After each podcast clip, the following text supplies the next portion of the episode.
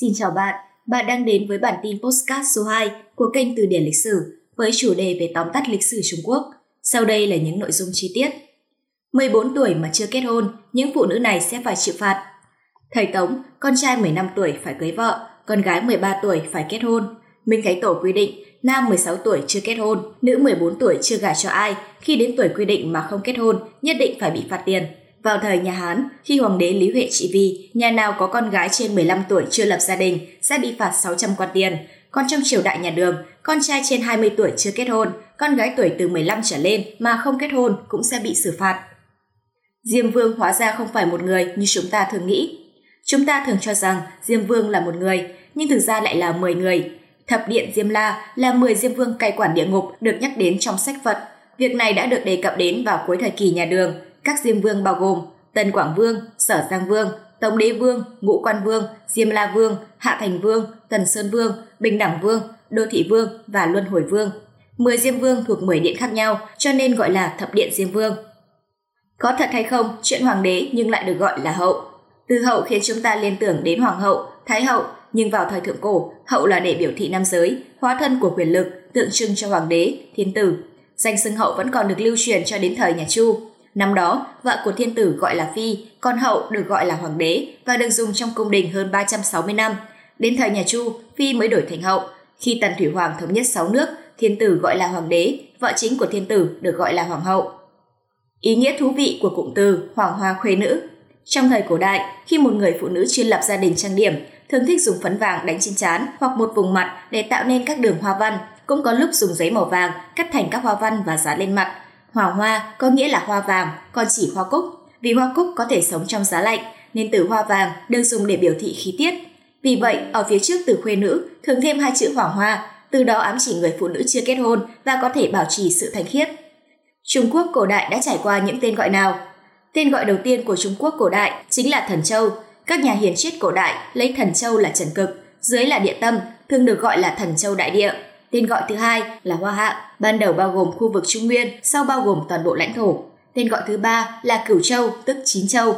Người Trung Quốc cổ đại phân chia 9 châu như sau: Ký, Duyên, Thanh, Từ, Dương, Kinh, Lương, Ung và Dự Châu. Và tên gọi cuối cùng của Trung Quốc cổ đại chính là Trung Nguyên, nơi sản sinh của nền văn minh Trung Hoa, trong thời cổ đại được dân tộc Hoa Hạ coi là trung tâm của thiên hạ. Sự thật lịch sử về tên gọi của Trung Quan Thôn, thung lũng Silicon của Trung Quốc ngày nay. Một vài thập kỷ trước đây, Trung Quan Thôn vốn là một nghĩa địa hoang vu, chủ yếu là mộ thái giám. Thời nhà Minh và Thanh, thái giám được gọi là Trung Quan, do đó đây được gọi là Trung Quan Mộ. Thái giám được lập đền và dưỡng lão trong trang viên này. Ngoài ra, vì các thái giám được gọi là Trung Quan, sau này nơi đây được chọn để xây Viện Khoa học Quốc gia. Vì thấy hai chữ Trung Quan không tốt nên đã được đổi thành thôn Trung Quan. Phóng to 10 lần bức tranh của danh họa đời Tống, nhìn vào chiếc cần câu, hậu thế giật mình kinh ngạc. Bức Hàn Giang Độc Điếu Đồ có nghĩa là câu cá một mình trên dòng sông lạnh của danh họa Mã Viễn vào thời nhà Tống, được ca ngợi là kiệt tác. Bên cạnh đó, từng có không ít người cho rằng bức họa này chẳng qua cũng chỉ vẽ lại cảnh một ông lão đang ngồi câu cá, không có gì quá đặc sắc hay nổi bật. Thế nhưng trên thực tế, một trong những nguyên nhân giúp họa phẩm ấy lưu danh thiên cổ lại xuất phát từ một điểm nhỏ khiến hậu thế kinh ngạc. Sau khi phóng to bức họa lên 10 lần, người ta đã phát hiện ra một điều rất đáng kinh ngạc trên chiếc cần câu của ông lão trong tranh. Chiếc cần câu ấy cũng có bộ phận bánh xe quay và trông gần rất giống với loại cần câu được sử dụng ở thời hiện đại ngày nay. Khai quật lăng mộ Chu Nguyên Chương, đội khảo cổ lắc đầu vì cảnh tượng quá tàn bạo. Bên cạnh công lao to lớn, Chu Nguyên Chương cũng bị người đời đồn thổi là vị vua nổi tiếng tàn nhẫn. Khi khai quật lăng mộ của ông, các nhà khảo cổ đã xác thực được vị hoàng đế này thực sự tuẫn táng theo rất nhiều thi thiếp. Song, sự tàn ác chưa dừng lại ở đó. Thông thường, hài cốt của người chết đều phải được đặt ngay ngắn cẩn thận, nhất là những người có thân phận cao quý. Tuy nhiên, hài cốt của những phi tần trong lăng của Chu Miên Trương lại có phần thân dưới biến dạng một cách kỳ lạ, giống như khi còn sống, họ đã bị bẻ gãy chân rồi tùy tiện vứt lại trong mộ. Tại sao Từ Hy Thái Hậu qua đời, tận 1 năm sau mới được chôn cất? Vào ngày 15 tháng 11 năm 1908, Từ Hy Thái Hậu qua đời. Thế nhưng phải tới tận tháng 11 năm 1909, triều đình nhà Thanh mới cử hành tang lễ cho bà. Nguyên nhân đầu tiên cho việc làm này là dù lăng mộ của bà đã được hoàn thiện trước đó, nhưng vì cảm thấy nó không đủ sang trọng, nên vào năm 1895, bà đã yêu cầu phá bỏ và xây dựng lại. Vì thế cho tới khi bà mất, lăng mộ vẫn chưa xây xong nên việc chôn cất đã bị tạm hoãn lại. Thứ hai là Từ Hy Thái Hậu qua đời chỉ 1 ngày sau khi Hoàng đế Quang Tự băng hà. và theo quy định của nhà Thanh, tang lễ của hoàng đế phải được tổ chức trước Thái hậu. Thứ ba là sau khi qua đời, đồ cần chuẩn bị cho tang lễ của Từ Hy Thái hậu được yêu cầu rất cầu kỳ, tốn nhiều tiền của và thời gian. Lăng mộ khắc bốn chữ Thế Thiên Đại Thánh, đội khảo cổ hoang mang, bên dưới là ai? Ngôi mộ này nằm trên đỉnh chính của núi Bảo Sơn, trong lăng mộ có hai bia đá lần lượt ghi lăng mộ của Tề Thiên Đại Thánh và lăng mộ của Thông Thiên Đại Thánh. Theo các nhà khảo cổ, ngôi mộ này được xây dựng vào cuối thời nhà Nguyên, từ năm 1271 đến năm 1368, trong khi Tây Du Ký ra đời vào những năm 1590. Vậy có rất nhiều khả năng hai nhân vật trong ngôi mộ là nguyên mẫu để xây dựng nên nhân vật Tôn Ngộ Không. Theo những tư liệu có được, Tề Thiên Đại Thánh và em trai ông là Thông Thiên Đại Thánh là hai nhân vật dưới thời nhà Nguyên. Đặc biệt, các nhà khảo cổ còn tìm thấy một cây gậy dài hơn 7 mét làm bằng sắt nguyên chất và tượng thần khỉ trong ngôi mộ. Tại sao nói tượng giới thạch là tay chơi đồ cổ khét tiếng? Tượng giới thạch là người nắm giữ hàng loạt bảo vật của triều đình nhà Thanh, nhà Đường và cả Từ Hy Thái hậu. Ngắm nhìn 10 món đồ cổ mà ông từng sở hữu sẽ khiến chúng ta hiểu ra ngay nguyên nhân. 1. Chén ngọc thời Hán. 2. Hộp đựng ngọc. 3. Hương sơn cửu lão thời Càn Long. 4. Mũ của Càn Long. 5. Bức thư pháp Khoái Tuyết thời Tình Thiếp của nhà thư pháp nổi tiếng thời Đông Tấn Vương Hy Chi. 6. Bình Đồng Thiên Kê Tôn. 7. Thanh Minh Thượng Hà Đồ, Thanh Nguyên Bản. 8. Đại Nhạn Ngọc. 9. Long Hình Bội. 10. Ngọc Cải Thảo. Vì sao hoàng hậu cuối cùng của nhà Thanh lại nghiện khỏa thân? Uyển Dung là hoàng hậu cuối cùng của Trung Quốc. Xuất phát từ chứng bất lực của Vô Phổ Nghi, Uyển Dung dần sa đà vào nghiện thuốc viện, rồi qua lại với người đàn ông khác đến mức mang bầu rồi sinh con. Uyển Dung thích được hầu hạ khi tắm, bà thường để cho tất cả thị nữ thay nhau tắm rửa cho mình. Uyển Dung thường tắm rất lâu và không bao giờ mặc quần áo ngay sau khi tắm xong. Bà để mình khỏa thân hồi lâu rồi tự vứt ve thân thể để khỏa lấp cô đơn. Không những thế, Uyển Dung còn duy trì thói quen này trong cuộc sống hàng ngày, như khi đi ngủ, khi trong cung vắng người và chỉ để lại những thị nữ quen thuộc. Vì sao công chúa nhà Thanh gả sang Mông Cổ thường không thể sinh con? Dưới con mắt của người Mông Cổ, nhà Thanh gả công chúa sang là một hình thức thể hiện sự tôn trọng và quý phục, nên họ coi những người này như là một loại lễ vật. Họ vẫn đối xử tốt với các công chúa, nhưng họ không cho phép những cô con dâu này được phép sinh ra những đứa con mang dòng máu Mông Cổ, bởi điều đó sẽ đem lại quyền lực cho nhà Thanh trong nội bộ Mông Cổ. Một nguyên nhân khác nữa là vì người Mông Cổ luôn cho rằng dòng máu của mình là thuần khiết, nên không muốn thế hệ sau mất đi sự thuần khiết ấy. Sau khi sang Mông Cổ, các công chúa nhà Thanh còn phải chịu cảnh chồng chết cưới con chồng, đời đời làm vợ các vua Mông Cổ. Tại sao mũi giày của người xưa thường hướng lên trên? Có 3 lý do cho việc giày của người xưa thường có mũi hướng lên trên. Lý do đầu tiên là trong quá trình di chuyển không tránh khỏi việc chân đi vào vật nhọn, cứng. Do đó, mũi giày rất to và cong ngược lên trên sẽ giảm lực tác động của vật khi va phải. Nguyên nhân thứ hai là để tiện cho việc đi lại. Người xưa thường mặc quần áo rất dài, mép áo bao giờ cũng chạm đất. Vậy nên mũi giày dài là để mép áo nằm gọn trong đó. Ngoài ra, theo quan niệm của người xưa, mũi giày hướng lên trên là sự thể hiện niềm tôn kính đối với trời cao, và cũng chỉ có những người thuộc tầng lớp cao quý mới được xỏ loại giày có mũi hếch lên trên như thế. Vàng được hoàng đế Trung Quốc cổ đại ban thưởng thực chất là gì? Trong một số tác phẩm điện ảnh và truyền hình, người ta thường nghe kể rằng các bậc đế vương thời xưa có khi thưởng đến 10 vạn lượng vàng, mà theo cách đo đạc thời bấy giờ, 10 vạn lượng vàng tương đương với 500 kg vàng. Ngày nay, trữ lượng vàng của một quốc gia phát triển ở châu Âu chỉ có vài trăm tấn. Nếu ở Trung Quốc cổ đại có nhiều vàng như vậy, thì bây giờ toàn bộ số vàng này đã đi đâu? Trước thời nhà Tần và nhà Hán, cái mà người Trung Quốc gọi là vàng thực chất là đồng. Đến thời nhà Tùy và nhà Đường, số vàng mà các hoàng đế cổ đại ban tặng là 10.000 lượng, nhưng cũng không có nhiều vàng trong đó, hầu hết chỉ là bạc và đồng. Cho đến thời nhà Minh và nhà Thanh, vàng mà hoàng đế ban thưởng căn bản là vàng ròng, mấy trăm lượng đã là phần thưởng vô cùng cao. Báu vật bằng vàng gây chấn động, có thể phải viết lại lịch sử Trung Quốc. Các cổ vật được tìm thấy tại di chỉ khảo cổ Tam Linh Đôi ở thị trấn Quảng Nguyên, tỉnh Tứ Xuyên. Cổ vật được cho là thuộc về một nền văn minh có trình độ phát triển cao, đã tồn tại trong hàng nghìn năm, nhưng không xuất hiện trong bất kỳ tài liệu lịch sử nào.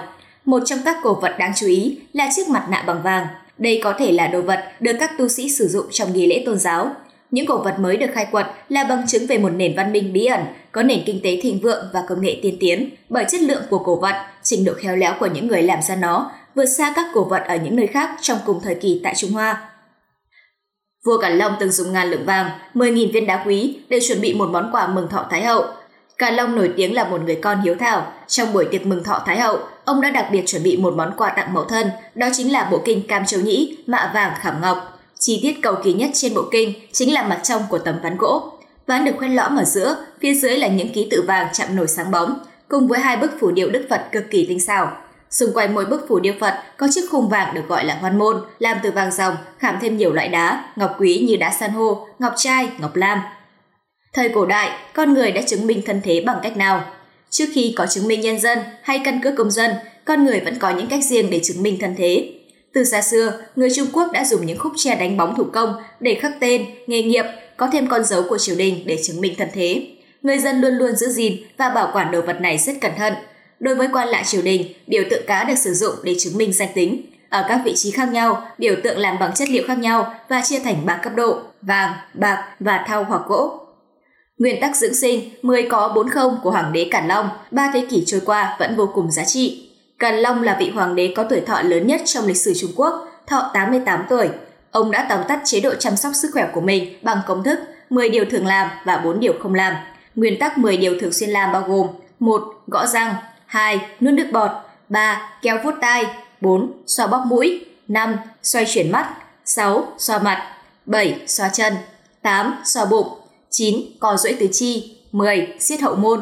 Nguyên tắc 4 điều không làm bao gồm: 1. Không nói khi ăn, 2. Không nói khi nằm, 3. Không say khi uống, 4. Không mê sắc tình dục quá đà. Ngoài ra, tuổi thọ của hoàng đế Càn Long còn có 3 yếu tố quan trọng là luyện khí công, massage và thực hiện các liệu pháp ăn uống khoa học. Họ nào được coi là vua của vạn họ trong lịch sử Trung Quốc? Trung Quốc có một họ được cho là quyền lực nhất từ trước đến nay, là họ của nhiều bậc đế vương nhất trong lịch sử, đó chính là họ Lưu. Từ cuối thời kỳ nhà Tần, Lưu Bang từ một kẻ uất ơ trở thành tướng quân của binh đoàn khởi nghĩa hùng hậu và đã thành lập nên vương triều nhà Hán lẫy lừng trong lịch sử. Kể từ đó, gia tộc họ Lưu càng xuất hiện nhiều hơn những nhân vật anh hùng sở hữu quốc gia cho riêng mình. Trong suốt 2.000 năm lịch sử Hoa Hạ, vương triều họ Lưu sở hữu hơn 600 năm thời gian thống trị thiên hạ. Theo đó, Trung Quốc có 66 vị hoàng đế họ Lưu và hầu như đều là những vị minh chủ tài giỏi, được hậu thế trọng vọng. Nữ quan giỏi tiếng Anh của Từ Hy Thái Hậu. Dụng Đức Linh, sinh năm 1886, mất năm 1944, là một tác giả nổi tiếng. Bà tinh thông nhiều ngôn ngữ, vì thuở nhỏ theo cha đi xứ, từng sinh sống nhiều năm ở Nhật, Pháp. Bố bà là quan lại và quý tộc Mãn Thanh, mẹ là người Pháp. Năm 17 tuổi, bà theo bố mẹ về nước và được Từ Hy Thái Hậu hạ chỉ đưa vào cung. Tháng 3 năm 1905, Đức Linh rời cung. 2 năm sau, bà kết hôn với phó đại diện lãnh sự quán Mỹ tại Thượng Hải rồi sang Mỹ sinh sống. Đức Linh đã viết sách Lão Phật Gia, xuất bản năm 1911, trở thành tài liệu quý cho các nhà nghiên cứu lịch sử. Sau đó, bà tiếp tục viết và xuất bản 7 tác phẩm nổi tiếng. Phao thi thời phong kiến ở Trung Quốc. Quyển phao có kích cỡ bằng hộp diêm, chứ bé như hạt gạo, là loại phao thi phổ biến trong giới học trò đời Minh và Thanh từ năm 1368 đến năm 1911. Thí sinh thường may quyển phao vào gầu áo hoặc đế giày để qua mặt giám thị mang vào trường thi. Năm 2009, một quyển phao từng được phát hiện ở thành phố Thanh Đảo, tỉnh Sơn Đông. Quyển phao có 160 trang, dài 6cm, rộng 5cm, viết hơn 140.000 chữ. Một quyển phao khác từng được tìm thấy ở tỉnh Hải Nam, có 32 trang, chứa 32 triệu ký tự, có giá tới 10.700 USD. Nam hoàng hậu duy nhất của Trung Hoa cổ đại. Hàn Tử Cao, sinh năm 538, mất năm 567, chính là Nam hậu đầu tiên và duy nhất trong lịch sử Trung Hoa cổ đại. Ông xuất thân trong một gia đình truyền thống làm nghề nông. Khi 16 tuổi, diện mạo của Tử Cao vô cùng khôi ngô, tuấn tú, dung mạo tuyệt mỹ, da trắng nõn, tóc đen tuyền, lông mày thanh tú. Thế sự loạn lạc, nhờ diện mạo khôi ngô của mình, Tử Cao nhiều lần được binh sĩ tha mạng. Khi đang chuẩn bị trở về quê hương, Hàn Tử Cao vô tình gặp quan Ti Không Trần Tây, cháu trai của vua Trần Bá Tiên, sau này chính là vua Trần Văn Đế. Hàn Tử Cao được Trần Tây vô cùng sủng ái, họ sống chung với nhau, thân thiết hơn vợ chồng. Tính tình Trần Tây vô cùng nóng nảy, thường hay tức giận, nhưng chỉ cần thấy Hàn Tử Cao là nhanh chóng tiêu tan. Tại sao thái giám thời xưa đa phần đều sống rất thọ? Theo một báo cáo nghiên cứu, tuổi thọ trung bình của thái giám là khoảng 70 tuổi, trong khi tuổi thọ ở những nam giới bình thường cùng thời chỉ có 56 tuổi, hoàng đế đại thần cũng không ngoại lệ. Có 2 nguyên nhân dẫn đến sự khác biệt này. Thứ nhất, các thái giám đều phải trải qua quá trình tịnh thân, khiến hệ thống miễn dịch của họ trở nên tốt hơn. Ngoài ra, do không sinh hoạt tình dục, cơ thể của họ không mất đi tinh khí đủ đầy, tự khắc kéo dài tuổi thọ. Thứ hai, các thái giám chịu ít áp lực cuộc sống, không phải lao tâm khổ tứ về những chuyện vặt vãnh trong cuộc sống. Các thái giám không lấy vợ sinh con, không phải vật lộn kiếm ăn nuôi gia đình. Trước giờ hành hình, phạm nhân được ban một miếng thịt sống vào tay nhưng lại tỏ ra vui mừng. Người xưa tin rằng con người sau khi chết đi thì sẽ đi đến âm phủ và cần đi qua một con cầu có tên Nại Hà. Tại đây, họ sẽ phải trải qua thử thách của mạnh bà. Bên cạnh mạnh bà lại có một con chó dữ, luôn làm khó những linh hồn đi qua đây. Như vậy, người xưa liền nghĩ ra một cách, đó là sẽ ném cho con chó của mạnh bà một miếng thịt sống để thuận lợi qua cầu.